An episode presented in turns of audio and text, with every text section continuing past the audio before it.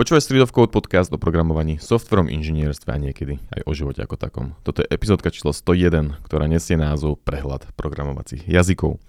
Rozhodli sme sa, že spravíme takúto nejakú epizódku kvôli tomu, aby sme tebe ako začínajúcemu programátorovi alebo začínajúcej programátorke dali nejaký prehľad o programovacích jazykoch. Um, spomenieme v epizódke nejakých cca 8 programovacích jazykov plus nejaké ešte bonusové. A povieme o nich, ako cca fungujú, nejaké ich vlastnosti. Tie vlastnosti na začiatku aj predstavíme, aby, aby to neboli cudzé pojmy. A, a potom porozprávame, ako sa nám v tých jazykoch programovalo, čo sme v nich robili, čo sa v nich zvykne robiť a, a takéto nejaké veci. S marcom prichádza obdobie daňových priznaní a svoje 2% môžeš tento rok venovať aj nám Občianske združenie Street of Code existuje od 2021. Údaj o ňom nájdeš v popise tohto podcastu a peňažky by sme použili na naše výdaje, hosting, licencie a tak ďalej. Veľmi by sme si to vážili. Okrem toho, že údaje nájdeš teda v popise podcastu, tak sú aj na streetovko.sk lomeno 2 pomôčka percenta. Tak je to úrilka, že? Mm-hmm. Dobre. A môžeme teda prejsť uh, na našu epizódku? Mm-hmm. Tak prejdeme na našu epizódku. Um, na úvod by sme chceli povedať, teda, ako som, ako som spomínal, um, nejaké tie vlastnosti programovacích jazykov, o ktorých budeme teda rozprávať. Um, napríklad teda, že či je jazyk kompilovaný, interpretovaný, alebo či má manažovanú pamäť, alebo nemá manažovanú pamäť, um, alebo uh, aké používa typy, ak nejaké vôbec používa. Um, a potom by sme teda prešli k tým, k tým, k tým jazykom aj, hej. Um, čiže na, najprv teda začneme tým, že či je jazyk kompilovaný alebo interpretovaný, že čo to vlastne znamená Kompilovaný jazyk je taký jazyk, ktorý predtým, než ho spustíš, tak musíš nejakým spôsobom skompilovať, čo znamená, že musíš nejakým spôsobom pretransformovať na niečo, čomu počítač rozumie. Pretože počítač nerozumie nejakému e, C alebo C++ alebo čomu, ale on rozumie nejakému strojovému kódu, čo v podstate čo sú binárne dáta, ako keby, alebo inštrukciám. A to sú teda jazyky, ktoré majú kompilátory, čo je vlastne program, ktorý ti prekompiluje tvoj program na, alebo transformuje ten tvoj program na ten iný jazyk, ktorému ten počítač rozumie. A, čiže to je v podstate že proces, že a, a to je vlastne, to, nazvime to, že buildenie, hej, alebo teda kompilovanie, že tvoj, tvoj kód skompiluješ a potom ho vieš spustiť. Bez tej kompilácie ho nespustíš, lebo tomu počítač nerozumie. A interpretovaný jazyk je taký jazyk, ktorý počas toho, jak v podstate beží, tak ten počítač sa ho snaží ako keby interpretovať za behu. Hej, čiže tie inštrukcie uh, sa ti vykonávajú postupne, ak ich napíšeš. Čiže keď máš napríklad nejaký Python kód, ktorý je teda interpretovaný jazyk, tak uh, sa, ne, nefunguje to tak, že celý ten, že niekto, ten, nejaký program, ten počítač, ten, ten kód celý zobere a pretransformuje naraz, ale on ho prechádza inštrukciu po inštrukciách keby a spúšťa tie inštrukcie um, za sebou. A to je vlastne asi celý rozdiel medzi kompilovaným a interpretovaným jazykom. Chceš tomu niečo dodať, alebo mám to ešte raz povedať? A aký je podľa teba pre programátora akože nejaký rozdiel? Lebo keď ja si programujem vo svojom programovacom jazyku, ale mám nejaké vývoje prostredie, tak dám o, zelenú tlačítku, že je štart a stane sa to isté, nie? Um, Čiže keď máme C, tak musím najprv akože napísať niečo do terminálu, že skompiluj mi main C. Áno, teraz to už, akože pri, pri tom developovaní alebo pri učení sa toho jazyku to už teraz nemusí byť taký veľký rozdiel, uh-huh. pretože jednoducho, áno, stlačíš tú zelenú šípku a spustí sa ti to. Um, ale je tam napríklad rozdiel v, v rýchlosti potom tých jazykov, hej? lebo interpretovaný jazyk tým, že spracováva všetko za sebou, ako keby, tak z toho implicitne vyplýva, že, že je pomalší, lebo musí robiť prácu navyše počas toho behu. Ale tie rozdiely už teraz nie sú také nejaké extrémne, um, ale pri tom vývoji samotnom si to akože moc nejak akože extra nevšimneš. Hej, vie to byť ak chceš v termináli napríklad niečo robiť, hej, ak to porovnáme, že robíš iba v termináli a C versus Python napríklad, tak C musíš najprv teraz buildiť, buď cez nejaký makefile, alebo proste normálne, že GCC, teda ten kompilátor spustíš samotný nad tým tvojim súborom a potom ho spustíš, čiže je tam ten krok navyše. Python proste iba napíšeš python main.py a už ti ho spustí a nič neriešiš. Hej, čiže to je také trochu krajšie, možno to nazvime. Ale je to akože drobnosť, hej. Keď si na to zvykneš, tak je to už potom, potom v pohode. Mm-hmm. Ale preto, preto je možno ten Python aj lepší na, keby na, na to učenie, lebo toto nemusíš riešiť. Není tam žiadny archai, alebo nie, nie archaický, jak to povedať, uh, Jak to, jak, jak je to Old school. Nie, nie, nie, nechcem ani to odskupovať. Proste nejaký divný príkaz, proste, že gcc uh, mm. main.c pomočka o main.o, ale je to proste iba, že Python main py, čo úplne dáva zmysel, hej, keď sa tak zoberáš. Mm. Um, Hej, čiže toto, toto je teda kompilovaný versus interpretovaný. Hej, kompilovaný musíš niečo ešte spraviť predtým s tým jazykom, než ho tomu počítaču pošleš, ako keby. Um, druhý taký parameter uh, toho programovacieho jazyku je, že či, je, či má manažovanú pamäť alebo nemenežovanú pamäť. Um, toto je hlavne akože vlastne jeden z tých, akože, z tých jazykov, ktoré budeme spomínať, má nemenežovanú pamäť iba C alebo C++ a C++ teda. Uh, ostatné majú pamäť manažovanú. A to je tiež taký trochu dôvod, prečo zároveň prečo C je, nie je vhodné na učenie a zároveň prečo je niekedy možno môže byť aj fajn na učenie. že je to taký dôvod pre aj proti. Poistečná zbraň. Hej, uh, Čo to teda znamená, keď má jazyk nemenežovanú pamäť alebo manažovanú? Hej, toto ľudia, ktorí sa nestretli s C, tak že možno pre nich to bude úplne nejaký akýby absurdný mm, pojem alebo čo, ale proste všetko, všetky premenné, ktoré kedy vytvoríš, v počít- musia byť uložené niekde v pamäti. Um, a väčšina jazykov teda, alebo teda tie manažované, alebo jazyky s manažovanou pamäťou, uh, majú vec, ktorá sa volá že garbage collector, čo je proste nejaký sub program tvojho programu, ktorý proste beží a upratuje po tebe tú pamäť. Čiže ty keď vytvoríš premennú a tá funkcia zrazu, vytvoríš premenu vo funkcii a funkcia zrazu skončí, tak on zistí, že aha, tento objekt už nikto nepoužíva, tak ho môžem kolektnúť alebo teda upratať. Hej? Takže proste vymaže z pamäte. Ešte možno iba tak konkrétny príklad, aby si e, to lepšie pochopil, pochopila.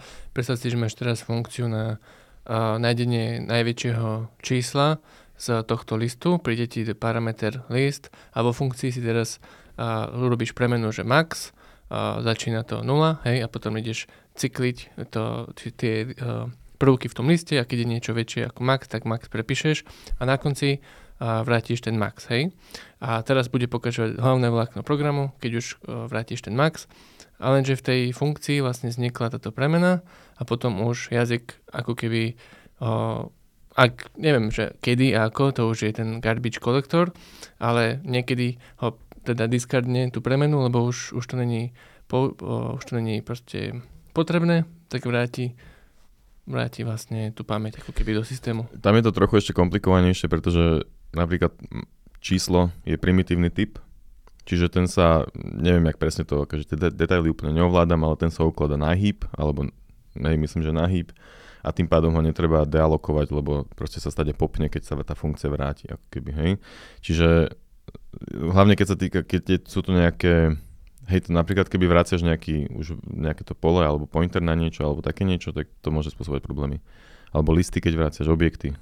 Hej, tak vtedy... A toto sme povedali také veľmi simple príklady, ale sú aj objekty, ktoré sú obrovské, môžu mať aj nejaké megabajty, vtedy to začína byť problém. No, hej. A problém teda je, že v C tento garbage collector napríklad není, alebo aj v C++. A tým pádom ty, keď vytvoríš nejaké, um, nejaké pole, tak by si ho potom niekedy v nejakom bode mal aj uh, uvoľniť, ako keby. Ináč popravde vlastne teraz nie som úplne istý, ani je to v C++, keď sa nad tým zamýšľam, lebo teraz napríklad kodím v C++ a vytváram vektory jedna radosť a zatiaľ som ich nefrioval nikdy, mm-hmm. takže podľa mňa um, vlastne neviem, jak to tam úplne funguje. Ale v C, v C, keď každopádne v C, keď chceš vytvoriť nejaké pole, tak musíš zavolať funkciu, ktorá ti na ňu vytvorí pamäťový priestor, tzv. malok. A potom, keď uh, um, keď skončí tá funkcia, ale pred koncom, pred returnom z tej funkcie musíš proste zavolať free na tú pamäť, pretože ináč by ti tam to, to pole vždy zostalo a to je tzv. memory leak. Hej. Hmm. Takže keď máš C a programuješ, tak ak uh, chceš mať premenu komplikovanejšiu ako primitívny typ, a primitívny typ je číslo alebo jedno písmeno, hej, tak keď už chceš mať napríklad string, lebo to je viacero písmen, to už je v podstate list, tak potrebuješ uh, si vlastne vytvoriť na to pamäť. Je to tak? Áno. No a to je akože zase tam je zase je to, že, že výhoda toho, že je to mm, nemenežovaný jazyk vie byť rýchlejší, pretože nebeží ti na pozadí žiadny proces, ktorý ti kontroluje akoby všetky referencie na všetky objekty, ale musíš, je tam zase strašne uh, náchylné na pretože môžeš zabudnúť, odstrániť tú pamäť, alebo teda uvoľniť tú pamäť a potom sa ti proste pamäť zaplní. A nevieš prečo, mm. môže to krešovať. Um, hej. Ale je to zároveň a ďalšia výhoda toho mať nemenežovanú pamäť je, že k tej pamäti máš priamy prístup, čiže vieš s tým robiť nejaké mágie, ak potrebuješ, hej, alebo vieš tú pamäť efektívnejšie manažovať ako, ako uh, jazyk, ktorý to nemá. A to niekedy môže byť potrebné. Hej, keď, keď potrebuješ nejaké veľmi um, nejaký rýchly kód proste. Um, dobre, a ďalší parameter, ktorý budeme, budeme rozoberať, je, je typovosť jazyka, alebo teda, že či, či má jazyk typy. Na toto sú také dve kategórie, že či je, či je uh, strongly typed alebo loosely typed jazyk a druhá kategória je, či je dynamicky typovaný alebo staticky typovaný. Možno by nám stačilo dynamicky a staticky. My to budeme hovoriť tak, že, že proste opíšeme, že akým spôsobom ten jazyk tie typy má, ale čo toto v podstate znamená je, že uh, akože poviem to, že teda staticky a dynamicky je rozdiel v tom, že, že keď je staticky typovaný, tak keď existuje premenná, tak má vždycky jeden typ a ten typ sa určuje pri uh, compile time. Hej, čiže keď ty to naskompiluješ, tak proste do toho int c nikdy nepriradíš nič iné ako, uh, ako c, ako teraz ako int. A, a, static, uh, a dynamicky typovaný znamená, že, že to vieš počas runtime meniť. Um, príklady, môžem povedať vlastne zároveň príklad. v takom Pythone vlastne vieš um, mať premennú, ktorá je proste raz string a potom do nej priradíš int a on je s tým úplne v pohode.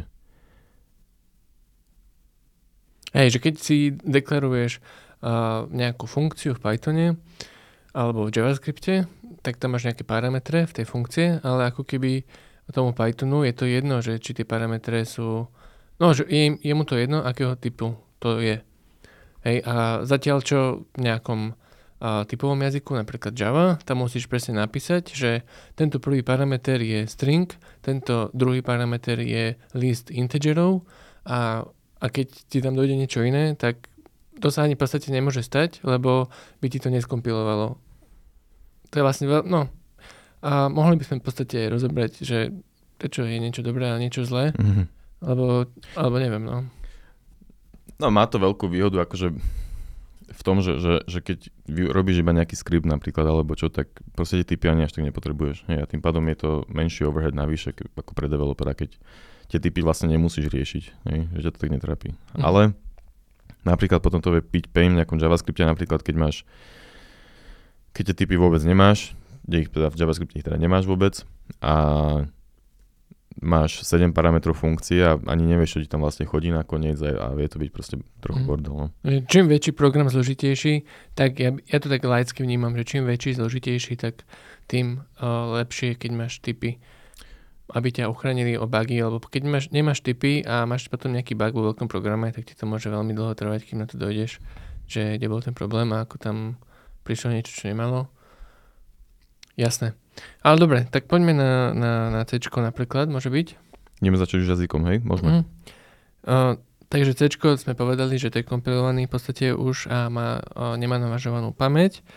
Um, my sme sa to učili na vysokej škole v prvom ročníku, hneď prvý semester sme s tým začali, vlastne celý prvý semester bola téma, že pointer, hej, a tam mali prvú seminárku, prácu nie seminárku, ale prvý zápočet, kde sme niečo za nejaké veľké body začali programovať, tak sme mali, ja som osobne mal funkciu urobiť funkciu v C, že či je uh, tento string palindrom, mm-hmm.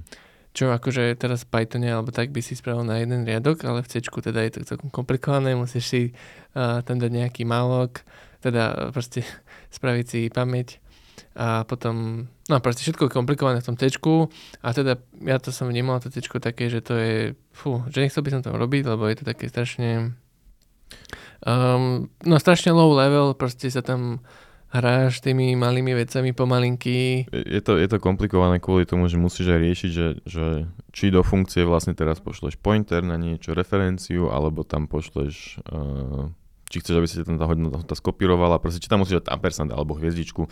Potom keď tam ten ampersand dáš, tak vlastne potom to mám dereferenco- dereferencovať cez tú hviezdičku alebo nie, že je to pre začiatočníka je to asi fakt, že, že komplikovaný jazyk proste, že, že na, prečo by to mal riešiť? Vieš, že už, akože ten základ je, je v pohode, keď neriešiš polia a štruktúry, ale ako to začneš riešiť, tak to je, je bolesť. No. Určite to na výške, lebo tam to celkom dá, dáva zmysel, keďže je tam aj ten priestor. Je to, má ale ale už, to, na, už, to, už to nahradili Pythonom, hej. Už, sa tam... už vôbec sa neučí C? Neviem, či vôbec sa neučí, ale mm. prvý, prvý, prvý jazyk, s ktorým sa stretnú, je, mm. je Python. Minimálne to na fake a asi aj na Matvize. Každopádne programátori sú celkom rozpolúplní, čo sa týka toho, že aký je vhodný prvý jazyk. Niektorí tvrdia, no programátor, čo nevie C, není poriadny programátor, hej. Podľa mňa to je blbosť. Podľa mňa samoukovia úplne zbytočne by sa učili nejaké C, teda nie zbytočne. Je to fajn, hej, ale je to, je to unnecessary skill, proste netreba ti to, akurát budeš mať strašne veľa nervov a dlho to bude trvať a potom sa akurát tak môžeš machrovať, že MT nikdy už nepoužijem. Hej, je to strašne vtipné, lebo ja som teda teraz prešiel do, do, do C++ a keď prejdeš do C++ nejakého JavaScriptu, um, tak mi to príde, alebo z TypeScriptu teda konkrétne, hej, ale že, že to je tak verbózny a komplikovaný jazyk, že to nie je až možné, že, že, že, že veľmi um, napríklad je také, že, že vyber mi iba, iba nejaký malý úsek z pola. Hej, že proste chceš elementy 3 až 10. Tak to nie je, ale teraz, že no nie je to také jednoduché ako, ako v JavaScripte, že proste pole.splice alebo slice alebo čo. Hej? Alebo v Pythone dokonca iba zahratá zátvorka 2 až 10. Hej? 2 2.10. Um, ale je to proste komplikovanejšie. Um, ale možno som iba noob C++, aj sú na to už teraz lepšie spôsoby. Um, ale minimálne teda v starom, starom C++ a s nejakými uh, kni- bez tak nebolo. Čiže je to, je to sranda do toho prísť, prísť naspäť a je teda moc to asi teraz, ak to vidím, že, že jak sa mi v tom darí robiť, tak to fakt, že nemôžem odporúčať ako prvý jazyk. A C++ je v čom iné ako C? No, ináč vlastne to je dôležitá vec, ktorú sme zabudli povedať na začiatku že budeme teda riešiť, či je jazyk e, objektov orientovaný, procedurálny alebo funkcionálny. A teda C je, je procedurálne, čo znamená, že nemá objekty ani funkcie, ale dá sa v ňom nasimulovať aj objektovo, objektovo orientované programovanie, aj funkcionálne, nejakým spôsobom cez pointery, cez pointery a bla bla bla. Ale by default je to teda akýby teda procedurálny jazyk. Hej. Um, a C++ je objektovo orientovaný jazyk. To je ten taký hlavný najväčší rozdiel, že C++ má nejaké klasy um, a nejakých pár ďalších vecí navyše. Má aj pointery? Áno, akože C++ je, je akýby superset C, nadstavba alebo nadmnožina C, keby, čiže všetko, čo vieš robiť v C, vieš robiť aj v C++. Plus tam sú teda tie objekty a to ti zjednodušuje nejaké veci. Napríklad namiesto tých listov, alebo teda nejakého maloku vieš proste vytvoriť uh, vektor. Hej. A zase prečo je to vektor a není to list? Hej, alebo array, tak ako to volajú všetci, ale musí to byť vektor. ale však dobre, nevadí. To len tak. Že aj to je zmetočné zase, hej? Mm-hmm. Že je to akoby overhead najvyššie. Um, no, takže tak. To je asi toľko k C, neviem, či k tomu chceme ešte niečo viac povedať. Aha, C, kedy sa vlastne využíva, sme moc nepovedali. Um, C samotné sa väčšinou využíva v hlavne v embedded systémoch, čo sú akože firmwary a takéto nejaké srandy, lebo je malé a je rýchle a hej, a C++ sa využíva napríklad Bitcoin je napísaný v C++, to teraz robím. a, ale aj hry sa robia v C++, neviem teraz, ktorý presne engine, ale je tiež napríklad urobený v C++. Takže zase tam je tá výhoda, že tú pamäť si manažuješ sám a máš na tom, na tom mhm. lepšiu kontrolu a tak ďalej. A napríklad operačné systémy sú ano, v hej, hej, hej. nejaké file systémy, nejaké systémové aplikácie, také veľmi low level veci, úplne nejaké také jadro. Um, aj desktopové aplikácie sa dá robiť C++, mm. ale teda nie je to úplne ten meta teraz. Dobre, uh, môžeme ísť na Python? Uh-huh. Dobre, Python, ako sme už spomínali, je teda interpretovaný jazyk. Um, je to taký nejaký... Je to objektovo orientovaný jazyk aj, ale moc sa tam tie triedy akože nevyužívajú až tak, jak by sa možno nejako, nejak, nejak, nejak v nejakej Java napríklad, aj není to úplne taký OOP heavy jazyk.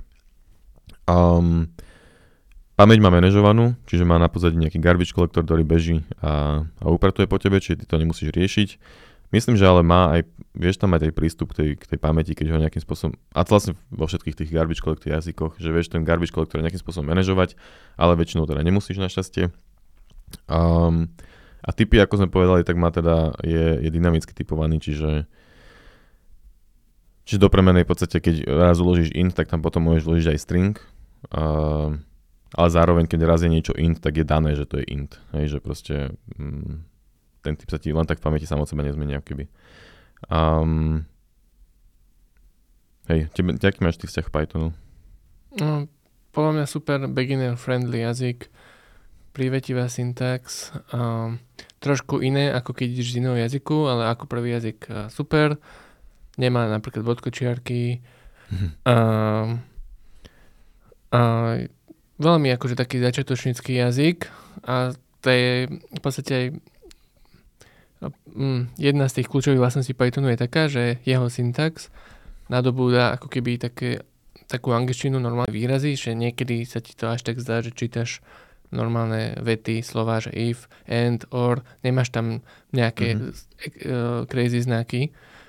Mm, takže toto je celkom super, hej, a teda však my máme kurzy na Python, odporúčame to ako, ako prvý jazyk a, a celkovo v praxi sa používa veľmi rôzne, je to teda mm, data science, machine learning, mm, pretože sú tam ro- super knižnice na prácu s neurónovými sieťami a veľmi rýchlo tam vieš vytvoriť proste mhm. useful, super skripty. A, ale vieš používať Python aj ako proste backend, uh, máš tam nejaké frameworky, Django, Flask, takže aj sa to používa aj na ako backend webových stránok. Tu som ale ešte nevidel nejaký projekt, že by som si teraz otvoril nejaký Django projekt, ako to tam funguje. Ja som to tiež úplne nevidel, viem, že vo Váku máme minimálne jeden taký projekt, ktorý myslím, že nad Djangom stavaný. Um, ale hej, asi k tomu nemám ani úplne, že, že čo dodať. Aha, môžem dodať akurát to, že, že mne sa mne, to, čo si spomenul ako výhodu, že, že má takú že jednoduchú syntax, tak mne sa to úplne nepáči kvôli tomu, že keď sa to naučíš ako prvý jazyk a potom prejdeš do niečoho iného, tak je to že veľmi iné. Hej, kdežto, keď sa naučíš ako prvý jazyk C, ktoré sme hovorili, že sa nemáš učiť ako prvý jazyk, tak uh, je to podobnejšie proste ako, ako nejaká Java, alebo Vlastne neviem, teraz keď tak, na, keď tak nad tým rozmýšľam, tak neviem, čo je vhodnejšia alternatíva ako Nie, ale to, je, ale to je taký oný a to není nevýhoda. Za to, že Python je dobrý a ostatné sú zlé, tak teraz... Uh... Chápem, ale je, je proste iný ako, je iný ako tá, hej, hej. iný ako všetky ostatné jazyky v podstate. Tie, tie také bežné, alebo ktoré budeme aj spomínať, hej, lebo má, má proste trochu inú tú syntax. Ani tie bodkočiarky nemá, musíš tam mať tie taby a tak ďalej, no. Ale to sme už spomínali tiež mm-hmm. viackrát. Um, Hej, nemám asi čo k Pythonu. Krásne na ňom je proste to, že, že, že je interpretovaný, ľahko sa v tom robí, nemusíš riešiť žiadne typy, pokiaľ nechceš. Um, veľmi rýchlo sa v tom dá niečo naprototypovať. Má aj celkom dobrý support tých základných knižníc. Um, čiže má nejaké funkcie navyše, ktoré ti pomôžu robiť nejaké veci. A hej, len tak okay. proste vytvoríš súbor a, na, a píšeš a potom pustíš Python main.py a, a ide ti to. Hej. Kebyže mám urobiť nejaký rýchly skript alebo hociaký nejaký web scraping alebo nakodiť nejakého bota alebo urobiť nejaký algoritmus, tak Python je my first choice. OK. A tiež čo cool vec je, že, že oproti nejakému C, tak napríklad vieš napísať proste iba Python ako taký, pustí sa ti uh, v podstate REPL, alebo teda akože nejaký shell, kde vieš písať priamo Pythonový kód, keď chceš niečo napríklad iba rýchlo na prototyp, ale nie že na prototypovať, alebo otestovať, hej, že ako sa správa nejaká funkcia, že nie si si istý, tak iba toto otvoríš v termináli a píšeš príkazy a vráti ti to proste hodnoty, ktoré potrebuješ. Um, a to je ináč veľmi veľká výhoda podľa mňa aj JavaScriptu, ku ktorému rovno môžeme teda prejsť. um, keďže JavaScript je tiež interpretovaný, tak napríklad taký Node.js uh, tiež vieš pustiť len tak v termináli a písať si tam prí, príkazy a on ti rovno vypisuje výsledky, čiže vieš si tam ľahko niečo otestovať. Um, a JavaScript je jazyk, ktorý možno, že ani netreba poriadne nejak predstavovať, ale teda robia sa v ňom weby, uh, robia sa v ňom už aj webové aplikácie, uh, robia sa ňom weby a už aj webové aplikácie. A to chcel som povedať mobilné a desktopové apky, uh, celkom vo veľkom. Um, hej, je to jazyk interpretovaný, podobne ako Python, uh, to znamená, že sa vykonáva postupne. Um, má manažovanú pamäť, čo znamená, že o pamäť sa ty starať nemusíš, čo je super, ale zároveň je to možno aj pomalé. Odteraz v podstate všetky jazyky budú mať manažovanú a Už to aj nemusíme spomínať, nie? A, áno, nespomeniem ináč ďalší už, ktorý nemá manažovanú pamäť. Ale keby si chcel vedieť, alebo chcela vedieť o nejakom, ktorý nemá manažovanú pamäť, tak je to napríklad ešte Rast, ktorý ale nespomínam, lebo sme ani sa nám moc nespomína podľa mňa ešte teraz a ani sme o ňom veľa uh, nepočuli. No, a teda JavaScript. Um, manažovaná pamäť, manažovaná pamäť a typy basically, akože tam nepotrebuješ nejak riešiť. Um, keď sčítaš int a string, tak vlastne ani neviem, či z toho vyjde string alebo int, ale proste on ti to spapá a niečo z toho vypluje. Um, hej, čo je možno na škodu, alebo nie. Čo k tomu chceme povedať? Mne sa s JavaScriptom robilo o, celkom dobre, akože keď som sa ho učil a teraz som mal robiť teda vo, vo, vo, webovej, teraz som mal vo webovej stránke niečo teda použiť JavaScript, či už to bol nejaké prvé skúsenosti s Angularom alebo React, alebo aj dokonca keď som sa niekedy ešte na vysokej škole hral jQuery, tak to bolo celkom v pohode. Ale potom keď prišiel TypeScript, tak som sa veľmi potešil. TypeScript teda nastavba JavaScriptu má typy a je to také celé mocnejšie a robustnejšie, tak to už s tým sa mi robí oveľa lepšie. Ale tak v podstate je to veľmi podobné ako ten JavaScript. Hej, TypeScript sa ešte dostaneme, um, ale na JavaScripte je tiež teda pekné to, že pokiaľ nechceš tie typy riešiť, tak nemusíš. Tiež to vieš veľmi rýchlo niečo naprototypovať, keď, alebo nie naprototypovať, blbé slovo, naprototypovať. Ale proste keď chceš robiť nejaký malý skriptik alebo malú funkciu, tak pomocou Node.js ti vie JavaScript bežať aj v, akože na tvojom kompe, lebo by default beží iba v browseri a tým pádom vieš v ňom, vie v podstate aký nahradiť ten, ten Python v, v, v tomto aspekte. Hej? A keď sa niekto učí programovať a teraz uh, by chcel iba sa naučiť, že OK, idem robiť for cyklus, 2 cyklus, idem si robiť funkciu a teraz by sa chcel učiť akože JavaScript, tak, tak kde si to púšťa? A zároveň s tým, že Node.js príliš je komplikované, že teraz si máš nainštalovať niečo ďalšie a neviem čo. Hej, to je tá veľká nevýhoda, ale zároveň aj Python si musíš nainštalovať, vieš. Že, alebo no, keď máš Ubuntu, tak možno nie, ale že nie je to zase až taký problém, keď proste Node.js nainštaluješ jedným príkazom už teraz, takže to mm-hmm. nie je také hrozné, ale ináč si to vieš skúsať buď na nejakých webových stránkach, ktorí ti ten JavaScript akože spúšťajú, interpretujú v nejakom REPL alebo čo, alebo jak sa to volajú? Aj, jak sa volajú? JS Fiddle alebo takéto nejaké srandy, mm. hej. Um, alebo tak proste si vytvoríš aj, aj HTML súbor, kam dáš proste script tag a tam píšeš kód a konzol logy a keď to otvoríš browsery, tak on sa ti spustí ten kód. Hm. Napríklad to debugovanie v JavaScripte s tými webovými stránkami, akože to je trochu odveci téma, ale že a to bol vždy taký nejaký problém, že konzolok uh, for the win, ale napríklad vieš, Python máš pekne uh, breakpointy. To je, mne sa strašne páči uh, programovať vo vývojových prostrediach, ktoré sú modré. Hej, toto je veľká nevýhoda JavaScriptu napríklad áno, že sa nedá úplne pekne jednoducho debugovať, ale akože už aj to je poriešené, ale ne, ináč nedebugujem ho vlastne, hej. No, veľmi dávno som debugoval, ale Node.js som debugoval, takže mm-hmm. to zase hej. Um, ale je to krásne teraz, keď robím to C++, tak aj debugujem a, a je to akože dosť pomalé v tom ID, kde to robím, načítava, sú tam veľké klasy a strašne veľa premeny musí načítavať. ale že je to sranda to debugovanie, hej, že, že vie to veľmi pomôcť a urýchliť proces celý vývoja.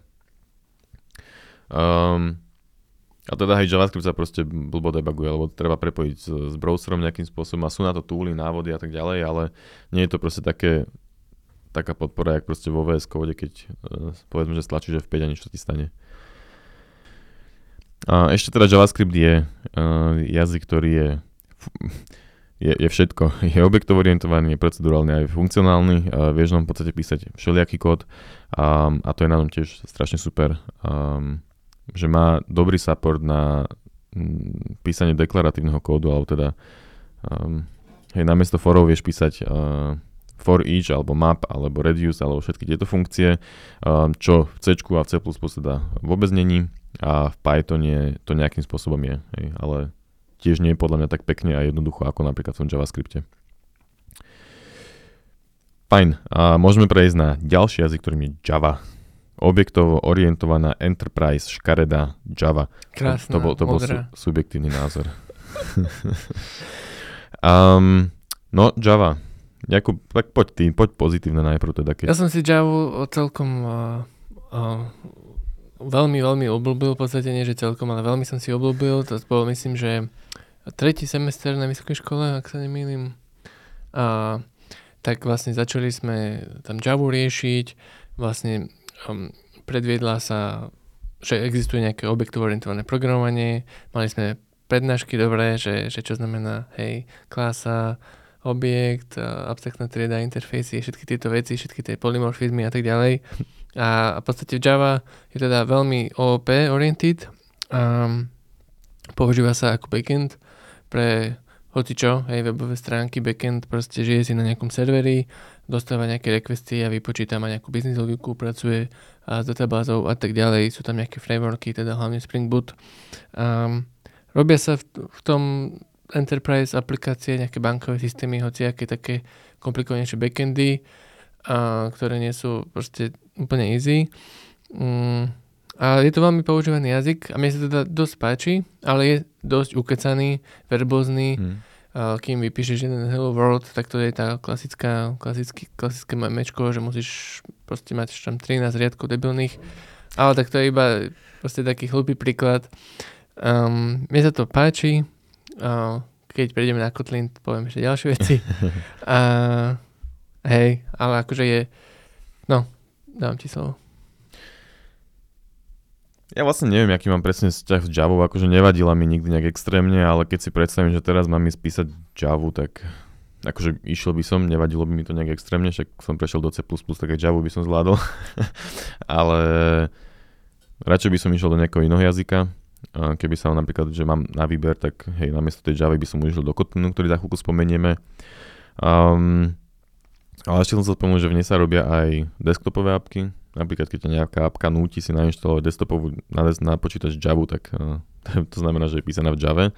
Um, ale Java má zaujímavý, ale teda, no hej, má zaujímavý spôsob, akým funguje. Hej, že nie je, ale teda je aj kompilovaná, aj interpretovaná. Um, je teda trochu iná ako tie jazyky, ktoré sme doteraz spomínali, pretože beží v nejakej virtuálnej mašine. Čo to vlastne teda znamená je, že ty keď spustíš Java, nejaký javovský program, tak sa ti na pozadí spustí nejaká tá virtuálna mašina, čo si môžeš predstaviť, že sa ti v podstate spustí nejaký kvázi sub operačný systém. Úplne, možno je to, že úplne bolo povedané, ale proste také niečo si môžeš predstaviť. Hej? A, a to je vlastne ten runtime tej, tej Javy, tam, sa, tam on má svoju vlastnú nejakú pamäť, a, kde funguje a nevie z toho, že, že pristupovať k tej pamäti um, tvojho počítača by default. Um, čiže tam si žije v tom svojom uzavretom priestore Um, a čo teda to, jak teda funguje, je, že napíšeš Java, Java sa skompiluje do nejakého uh, JVM bytecode a ten bytecode je potom interpretovaný na tej JVM. Hej, čiže je tam ako keby veľa tých krokov. um, čo je ale výhoda je, že vďaka tomuto vie Java byť cross-platformová. Hej, že ty napíšeš JVM implementáciu na Linux, na Windows a na povedzme macOS akože zjednodušene, hej. A potom ti tá Java vie um, hociak, hociaký kód, keďže Java sa kompiluje do bytecode a ten bytecode už máš spustiteľný vďaka tej virtuálnej mašine na všetkých platformách, tak ten tvoj program vie bežať na všetkých platformách by default. Keď má ten človek nainštalovanú keby tú Java alebo tú JVM, hej, ten JVM support. Um, a toto je teda veľká vec, prečo Java bola aj uh, populárna, lebo v tých, napríklad v tom C je to obrovský problém, že C, keď uh, chceš releasenúť pre rôzne platformy alebo rôzne architektúry, tak um, ho musíš proste pre tie rôzne architektúry skompilovať a uh, distribuovať pre rôzne architektúry. Čiže máš keby 8 binárok alebo ja neviem koľko. Takže výstupný program C programu, ktorý si napísal, je iný pre rôzne systémy. Áno. Zatiaľ, že pre Java je rovnaký, pretože ten výstup ide do toho JVM a tam sa to už postará. Hej. Um, a preto teda Java nie je ani kompilovaný, ani interpretovaný jazyk, ale kombinácia oboch. Um, a zároveň teda má manažovanú pamäť, um, čo znamená, že v tej JVM je nejaký garbage collector, ktorý sa stará o to, aby, um, aby proste sa tie premene, ktoré už nepotrebuješ a objekty, ktoré už nepotrebuješ vytvorené, tak uh, aby sa zmazali z pamäte, aby sa tá pamäť uvoľnila. Um, o Java sa hovorí, že je pomalá, čo je možno z časti pravda práve kvôli tomu, že, že je teda interpretovaná na tej virtuálnej mašine, hej, že je tam nejaký overhead, že nie, nejde to priamo na ten, na, do toho procesora ako keby. Ale akože to JVM je už teraz tak efektívna, že proste by si musel robiť veľmi špeciálne veci, aby, aby ti to vadilo ako keby. Že, že v bežnom živote ti to proste vadiť nebude. A to ináč podobné sme zabudli napríklad aj pri JavaScripte povedať, že hej, že o ňom sa hovorí, že viac menej pomalý, ale pri normálnych aktivitách, alebo ti to proste nejak vadiť nebude. Pokiaľ nepotrebuješ nejaké super performance heavy uh, riešenia. no a k tej syntaxi by som sa ja teda ešte vyjadril, že hej, že je strašne, jak si povedal, verbózna. Nejde len o to, že musíš, ten Hello World je, má toľko veľa riadkov, ale napríklad aj keď chceš čokoľvek v tom um, Hello Worlde um, spraviť, proste keď máš nejaký list, tak musíš um, veľa písať, aby si ho napríklad preiteroval. Hej, že, že už majú nejaký ten stream support, ale je to také pekné, ako v tom JavaScripte napríklad. No. Um, hej, odporúčal by som učiť sa Java, akože nevidím v tom nejaký extrémny problém, ale radšej by som odporúčal Kotlin, na ktorý teraz uh, môžeme prejsť. Um, začneš? Alebo takto, v Kotline máme napísaný aj náš backend. Um, Street of Code. backend. Hej, hej, vieš to pozrieť na github.sk lomeno Street of Code, lomeno Street of Code, pomočka web, pomočka API. github.com. To bola SK? Mm-hmm. Pardon. um, robí mi nejaké bosti telefón, sorry. Kotlin eh, vznikol 2011, Java 95, takže 16-ročný hm, rozdiel. A v podstate tiež to beží na tom JVM, na tej virtuálnej mašine. A, čiže je to také, že, že podobné ako Java. A má to byť akože moderná Java, tak sa to marketinguje, má to krajšiu syntax, menej ukecanú, modernejšie veci tam môžeš robiť, viacej veci. A proste dokážeš e, tie isté veci urobiť oveľa, s oveľa menším počtom charov.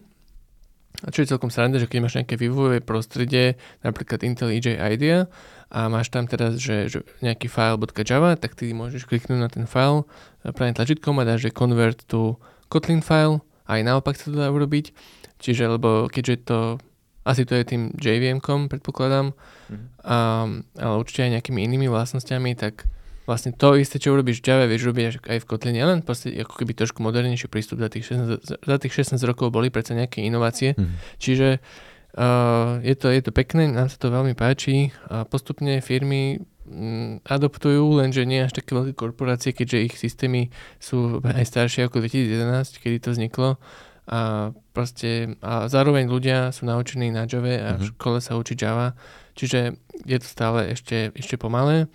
A nehovorím, že by som sa neodporúčal učiť Kotlin je to úplne fajn, odporúčam, odporúčam, len samozrejme s Java proste nájdeš rýchlejšie robotu ako s Kotlinom. Um, Kotlin je ako keby Hej, proste modernejšia Java. Je tam, máš tam support na tie, na veľmi veľa deklaratívnych funkcií, akože map, um, reduce a všetky tieto veci, neviem, ak sa teraz v Kotline volajú, trošku iné sa možno volajú a filtrovanie a takéto veci. Ale máš to aj v Java, by the way, no. No áno, máš to aj v Java, ale je to veľa ukecanejšie, že v Kotline je na to natívny support ako keby. Mm-hmm. A v Java to bolo dorábané neskôr a tým pádom to, a ne, neurobili to tam podľa mňa úplne pekne, že možno sa to ani nedalo, hej, tým, jak, jak ten jazyk bol, bol vyrábaný. A v Kotline sa robí veľmi, veľmi príjemne. Mne osobne nie je tak jednoducho ako v JavaScripte, že trošku je to komplikovanejšie, možno preto, že s tým mám teda menej skúseností, teda asi určite. Um, ale že nie je to úplne, úplne také, nie, nejde mi to tak prirodzene, ako s tým JavaScriptom. Um, ale ináč je to veľmi pekný jazyk, s, s, má veľmi m, mm, veľa príjemných funkcionalít, funkcionalít, ktoré ťa akože aj ako programátor aj chránia, čiže všetky veci sú akože by default um, immutable, že napríklad listy, keď chceš mať list, do ktorého vieš pridávať veci, tak ho musíš tak explicitne akože vytvoriť taký typ listu. Hej? Že by default listy sú proste immutable, čo ťa zase chráni, že predtým je to čitateľnejšie, potom nemusíš sa trápiť tým, že či sa to niekde mení alebo nemení. Napríklad tak, keď náhodou poznáš Java, tak tak, ak píšeš v Java getre a setre, čiže keď vytvoríš e, property v klase, tak potom tomu automaticky vytváraš getter setter, buď ho píšeš, alebo ti ho idečko vygeneruje, tak v Kotline sa to generuje niekde na pozadí, hej, lebo uh, to tak už proste vymysleli, že nepotrebuješ getter setter a vytvoria sa na pozadí automaticky. Keď ich potrebuješ, tak ich vieš samozrejme zadefinovať, ale ináč. Takže väčšinou... Môžeš tam zadefinovať, že ktoré property majú ísť do tých getrov. Hej, ani konštruktory nepotrebuješ úplne rozpisovať, lebo ti ich uh, Kotlin vytvorí na pozadí sám potom. Uh-huh. Uh, a hej, teda, ako Jakub hovoril, um, akože výsledok, ten bytecode na pozadí je v podstate potom, nemôžem povedať, že ten istý, lebo neviem, či je ten istý, ale proste podobne ako s Javou, hej, lebo vlastne to beží naozaj na tej, na tej istej virtuálnej mašinke. Um, hej. A to asi všetko Kotlinu, nie? Uh-huh. Aha, nie, ešte, ešte nie, ešte by som povedal, že, že teda okrem backendu sa využíva na, na Android, že Android v podstate prešiel na Kotlin, na vývoj. Natívny Android vývoj sa už teraz robí v Kotline, nie v Java. Um, a preto teda možno aj Kotlin išiel tak dopredu. Um, a to je asi všetko. Uh-huh. OK, prejdeme na ďalší jazyk, ktorý bol mojou srdcovkou, a, ale už asi až tak nie je, keďže som ho nevidel asi 5 rokov. A, alebo, dobre, 3 roky. A je to C Sharp, ktorý ja by som nazval, že C Sharp je, je to, čo Java mohla byť keby sa vyvíjala správnym smerom, alebo že, že C Sharp je príklad, príklad toho, akým, ako sa jazyk mohol vyvíjať, alebo teda akým sa Java mala vyvíjať. Prečo? A, lebo C Sharp je akože veľmi inšpirovaný Javou, alebo teraz som takto vnímam, neviem, či naozaj je inšpirovaný Javou. Um, a bol tiež veľmi ukecaný a veľmi podobný ako Java, ale uh, postupne, jak sa, jak sa vyvíjal, tak tam prišli proste featurey, ktoré neskôr potom boli, som zistil, že sú teda aj v Kotline nakoniec, hej, ale najprv som ich ja videl napríklad C Sharpe, čiže napríklad tie get resetre vieš krajšie zadefinovať C Sharpe. Konštruktory sa, konštruktory sa síce nepíšu úplne tak pekne, ale no, že veľmi, dobre, veľmi dobrým smerom sa keby ten jazyk vyvíjal, že proste ne, nezaspal. A podľa mňa Java trošku zaspal. Tam nejaké tie asynchronné funkcie, nie? Uh, async await? Áno, má aj async await, čo vlastne Java nemá ináč. Um, nie? Alebo teda nie je úplne tak, tak pekne inak natívne. to funguje, no. no. Um, čiže hej, um, C Sharp má toto tiež veľmi pekne spravené, tam som s tým prvýkrát stretol a dávalo mi to tam zmysel. Um, ale potom aj napríklad ten link U, čo sú vlastne na keby... Je to v podstate asi, asi nejaká že nadstavba alebo lípka, ale že ten potom dávate deklaratívne funkcie do C Sharpu. No. A tiež tam vieš definovať read-only, premen, read-only listy alebo immutable listy, tak, ale to vieš aj v Java a tiež tie veci nie sú by default immutable, asi mutable, čiže toto tam zostáva, že nemá to tak ako Kotlin. Ale je to príjemný jazyk, tiež, tiež ináč vlastne beží uh, na nejakou virtuálnou mašinou, uh, ale to je teda tá, neviem či teraz .NET Framework je tá virtuálna mašina, ale proste majú svoju virtuálnu mašinu, um, ale funguje to akože v princípe podobne ako Java. Hm, je to tiež také, že heavy OOP, nie? Áno, C je tiež veľ, veľ, uh, heavy na OOPčko.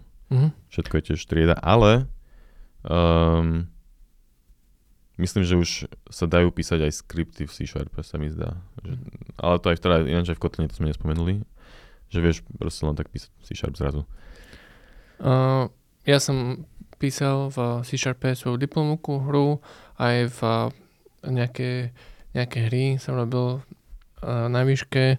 Ľúbil sa mi ten C Sharp určite krajšie ako C++. Veľmi podobne to vnímam ako, ako Java subjektívne sa mi Java trošku viac páčila, ale whatever. Úplne, úplne v pohod, pohode.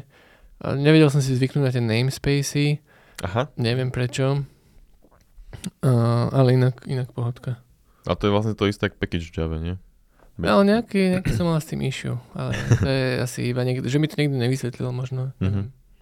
No a čo sa v C Sharpe vie kodiť, tak sú to akože uh, nejaké, hlavne teda tiež backendy v ASP.NET Core teraz už, uh, ale aj teda Windowsové desktopové apky a asi, asi nie len, desktop, nie len Windowsové desktopové apky už teraz zase uh, chcú byť tiež cross-platformový.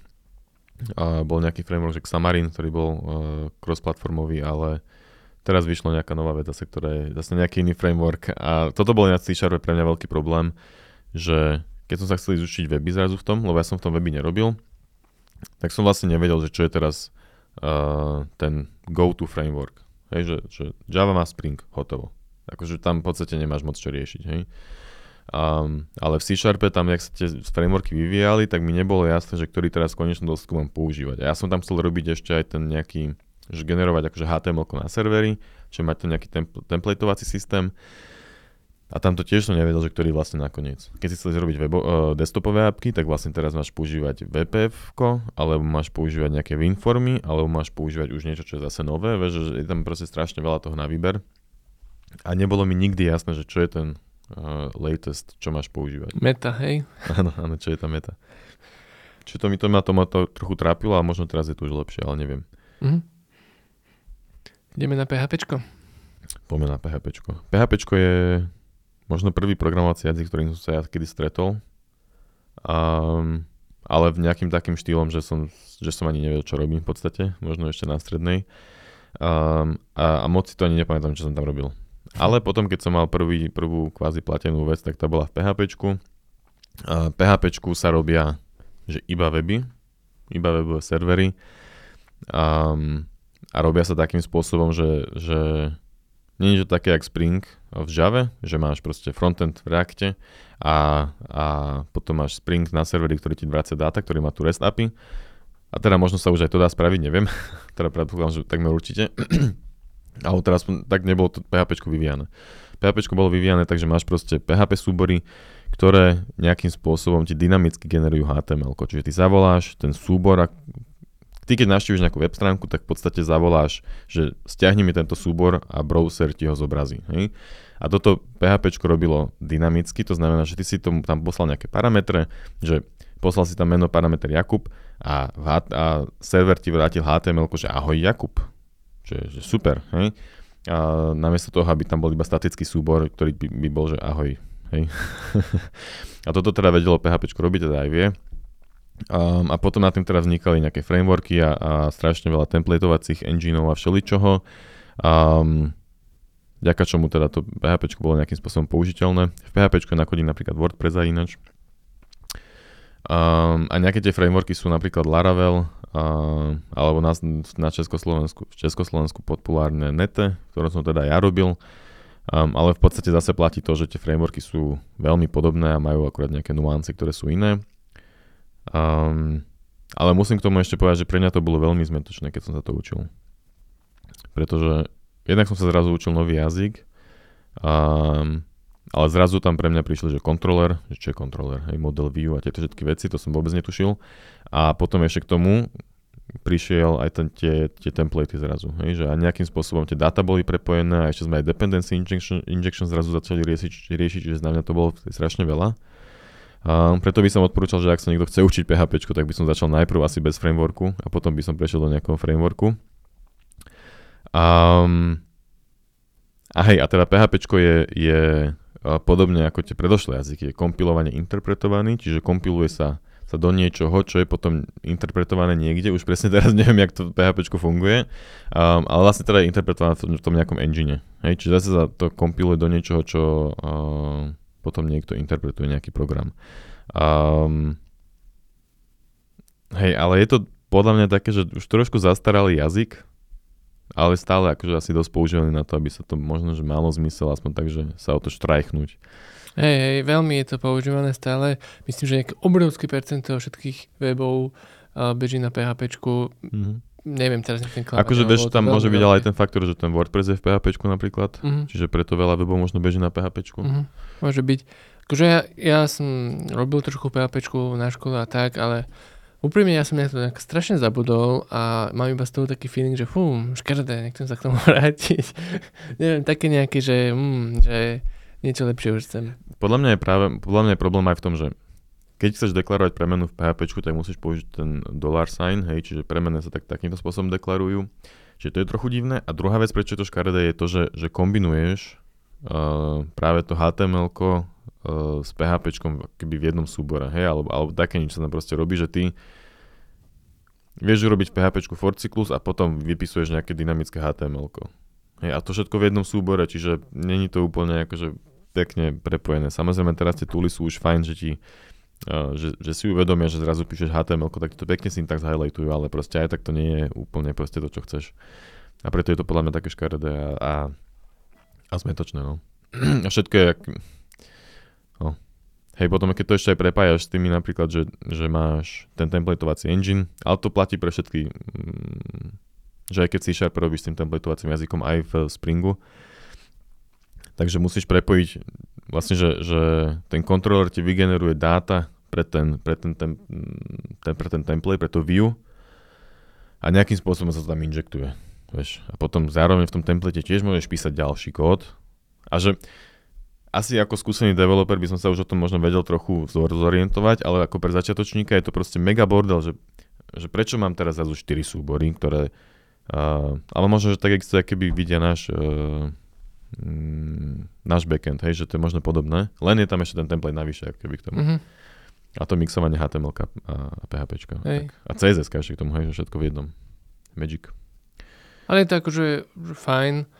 Um, a napríklad Node.js je pravdivé tvrdenie, že Node.js nahrádza back, uh, PHP? Čo je ťažko mm, povedať? Nemyslím si, že nahrádza. Je to, akože vie, tak, je, tak Spring Boot nahrádza PHP?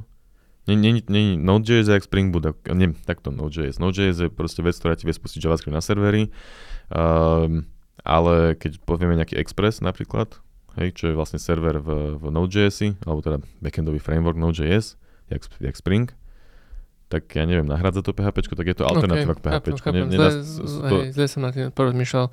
Jo, takže PHP asi toľko k tomu, nie? Asi, hej. hej, hej. hej. Máme tu ešte nejaké honorable mentions, neviem, ako sa to povie po slovensky, ale pred nimi ešte posledný sme chceli spomenúť, a možno tak trošku je to skúsenostiami SQL, čo neviem, či vy všetci súhlasili s tým, že to je programovací jazyk. Ja som vygooglil, že áno. A je to dosť uh, starý jazyk, som bol prekopený, že to vzniklo 1974, že neviem ani, či vtedy bežali nejaké relačné databázy na nejakých serveroch, ale asi hej. Ja som sa smial, že čo vtedy kveriovali, že daj mi tieto dva riadky z tejto tabulky. Alebo že... Ale každopádne je to jazyk, pomocou ktorého prehľadávaš databázy, inzertuješ do nich dáta a tak. Keďže svet funguje na datách, dáta musí byť niekde uložené, na to existujú databázy.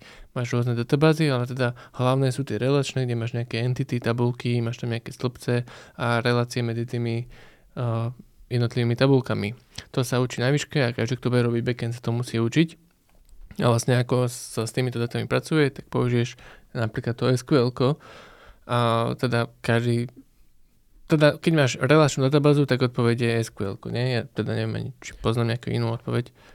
V podstate áno, ale tak teraz už máš aj tie ORM, čo je Object Relational Mapping, ktoré ti keby to SQL na pozadí generujú automaticky, čiže ty si zadefinuješ uh, nejakú triedu, uh, povedzme, že človek, dáš mu nejaké atribúty, že IDčko, uh, meno a priezvisko a ten to ORM ti na pozadí vygeneruje automaticky tabulky, vygeneruje ti automaticky, budeš vedieť robiť nejaké vkladanie dát do, do, do databázy a nejaké selekty.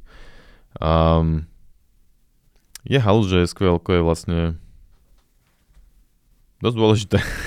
Je to veľmi dôležité. ale, ale zavúda sa na ňo a je to také, že tiež neviem, že či to je, že úplne, že je to určite jazyk, či sa v ňom dá programovať, to presne teraz neviem, že, že, že jak to je, ale nejaké funkcie sa v tom sa dajú, takže asi aj hej ale prevažne sa teda používa na, na, hej, na získavanie dát z, z, z tabuliek. Um, hej.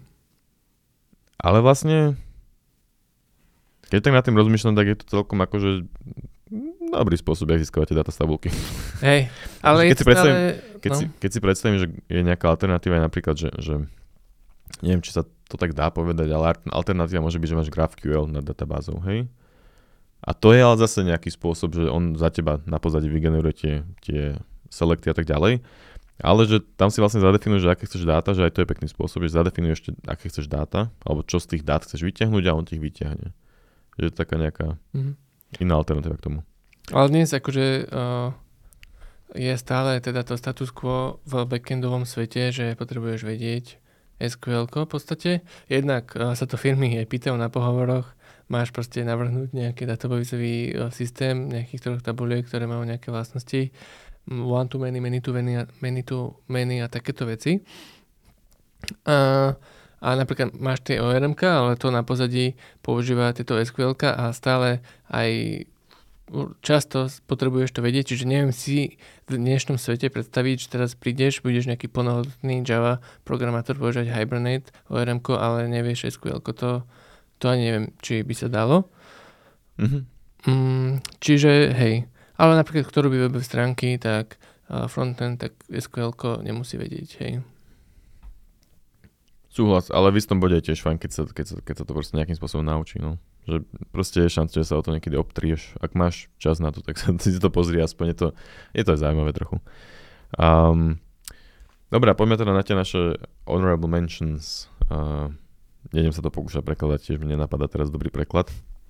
Um, ale máme tu teda nejaké samozrejme HTML a CSS, um, čo nie sú teda úplne programovacie jazyky, ale tak sú to jazyky. Um, HTML sa teda programovať určite nedá, nevieš tam urobiť nič, čo by sa dalo spustiť. Um, HTML slúži v podstate iba na to, aby si, uh, aby browser vedel niečo vykresliť alebo dáš tomu štruktúru a browser ti to vykreslí. CSS funguje na to, aby to nejak vyzeralo potom. A chceme k tomu niečo viac povedať? Asi nie, nie? Mm. A potom ďalšia honor- honorable mention je Assembler. A to je krásna vec, ktorou keď si sa nikdy nestretol alebo nestretla, tak buď rád alebo rada. Um, my sme to v škole chvíľku mali. A tak zase je asi fajn si to vyskúšať, ale keď nemusíš, tak to nerieš. Je to vlastne uh, veľmi low level programovací jazyk, uh, kde priamo vkladáš veci do registrov a, a, a, a takéto nejaké srandy. Moc tomu vlastne ani úplne nerozumiem. um, ale je to ešte viac low level jazyk ako C, hej. Um, čiže aj tu pamäť si tam musíš potom nejak... Je to je to docela crazy a ani neviem, na čo by to vlastne bolo useful. Ale, ale kedy, si, kedy, si, kedy si v tom kodili? Je. Že teraz už neviem. Náš bratranec, teda môj, môj bratranec Luigi, ktorý bol v našom podcaste, reverzný inžinier, uh, tak uh, potrebuje tie znalosti. Takže sú nejaké pozície. Áno. Uh, ďalšia honorable mention je Dart, ktorý je vlastne hlavne populárny kvôli Flutteru. Uh, Flutter je cross-platformový framework na vývoj mobilných aplikácií, neviem, či aj webových a desktopových, či v akom to je teraz stave. Um, ale to sa teda píše v Darte, o ktorom vlastne niečo sme v ňom napísali, ale moc o ňom nevieme, čiže vlastne neviem, či je. Ale inak bolo to super, nie? Ten Dart, akože veľmi easy, niečo ako Kotlin, proste, že len tak, OK, to dáva zmysel, kodím si. Že ani som si nemusel pozrieť ani 5 minútové video, proste som išiel kodiť. Bolo to, že aha, tak to by, to asi malo byť, že dám bodka map, áno. No hej, akože je to možno intuitívne, ale zároveň keby si možno nikdy nevidel predtým React, tak si tiež to trochu zmetený, celý ten Flutter funguje podobne ako React a je to taký iný spôsob písania všetkých tých vecí ako, ako ale zaujímavé ma, že ako človek, ktorý nikdy nevidel, rea- a ktorý sa učí programovať a začne rovno Reactom alebo Flutterom, že ako by vnímal to, tú, to akože... A Flutter už frameworky, no. No hej, ale tak Dart sa neučíš samotný, podľa mňa. Mm, že to začneš rovno s Flutterom. Ale teda nechcem povedať Dart, prepač Dart. Dobre, ďalšie máme Gočko, čo, o ktorom, v ktorom sme nikto nikdy neprogramovali, nás dvoch teda. A, ale začína byť tiež populárny, ale možno už je a využíva sa hlavne na nejaké tiež e, rýchlejšie backendy, um, ale viac o nevieme, preto je to iba honorable mention. A potom je tu Haskell, ktorý som ja niekedy skúšal. Um, je to, to je ináč funkcionálny jazyk, ktoré sme teda nespomínali, lebo sme v ňom nikdy, v nich nikdy nerobili.